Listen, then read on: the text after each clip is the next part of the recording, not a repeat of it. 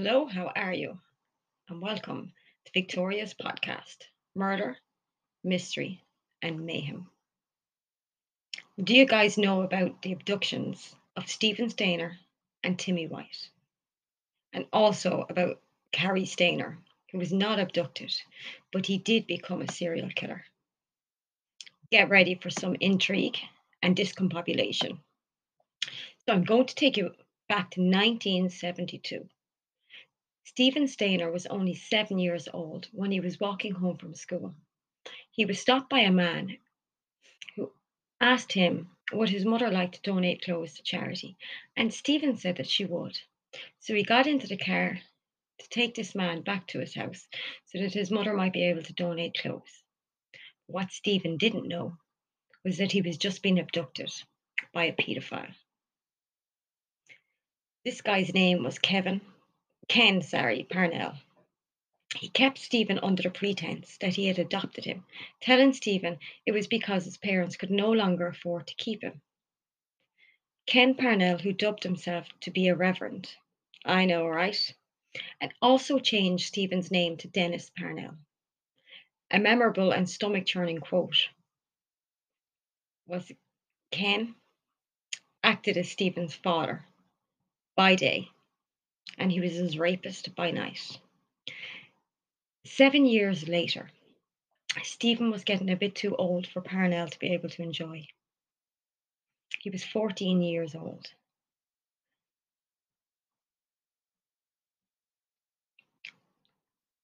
So he decided that he was going to abduct another young boy and he was going to get Stephen to help him. That young boy was five year old Timmy White. They abducted him and Ken took him home. Timmy had been with Ken and Stephen for about two weeks.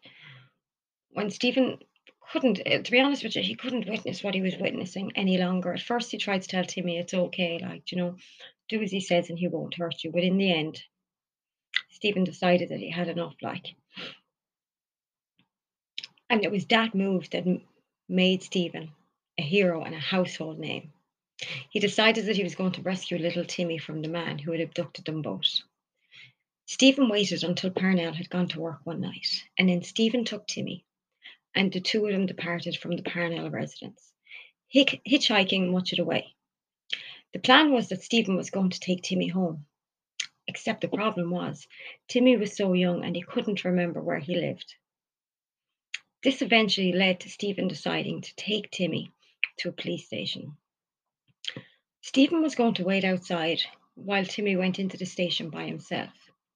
But as Timmy got close to the doors, he became scared and he ran back ran back outside to Stephen.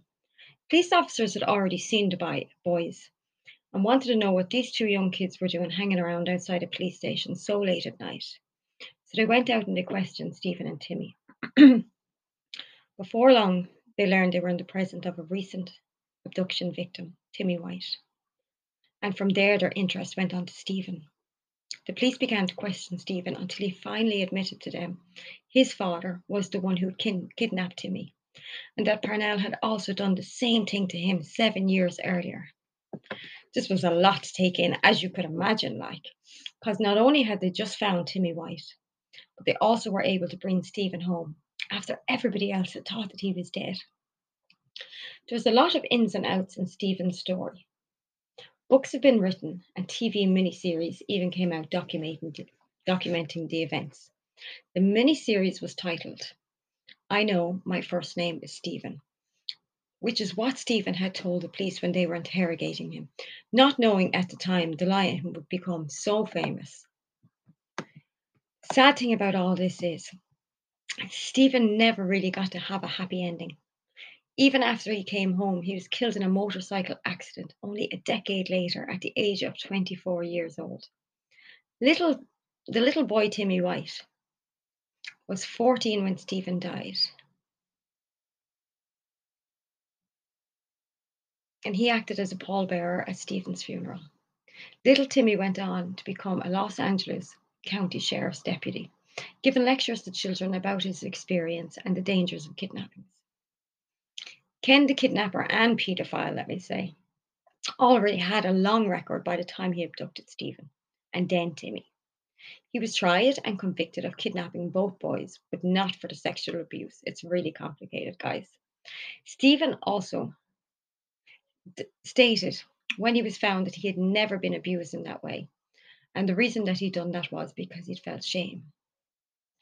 And the saddest part is, for years after Stephen returned home to his parents, he was badly bullied and ridiculed by his peers due to the horrific experience that he went through. To make it worse, Ken only served five years of a seven year sentence. I mean, in that case, after kidnapping Stephen and basically sexually abusing him for almost seven years, like, and then going on then to kidnap Timmy White, and obviously he had him in his care for two weeks. I'm sure he sexually abused him during those two weeks. That he only was in prison for five years. Like Stephen lost seven years of his life, and Ken didn't even go away for that long. That's the sickening part. Like in 2003, Ken was arrested yet again for trying to coerce his care- caregiver into buying him a four year old child. I mean, he should be put away for life and never see the light of day again. That time around, just for the intent, I mean, just the intent of kidnapping somebody, not actually physically kidnapping somebody or sexually abusing them. He was sentenced to 25 years in life. 25 years to life in prison, right? That means he'd have to serve 25 years before he'd have the possibility of parole. And he never actually committed the crime.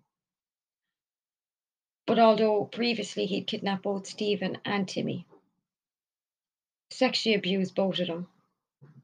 I mean, Stephen for over seven years and he only got five years of a sentence that time. That's very sad, like. So, regardless, Timmy White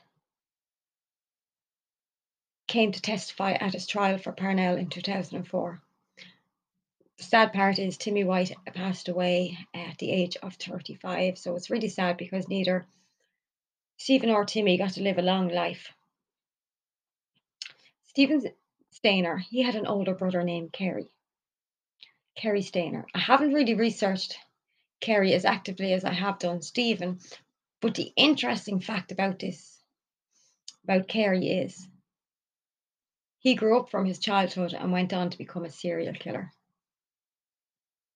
So imagine the tragedy, not just that his parents had lost um, Stephen due to an abduction.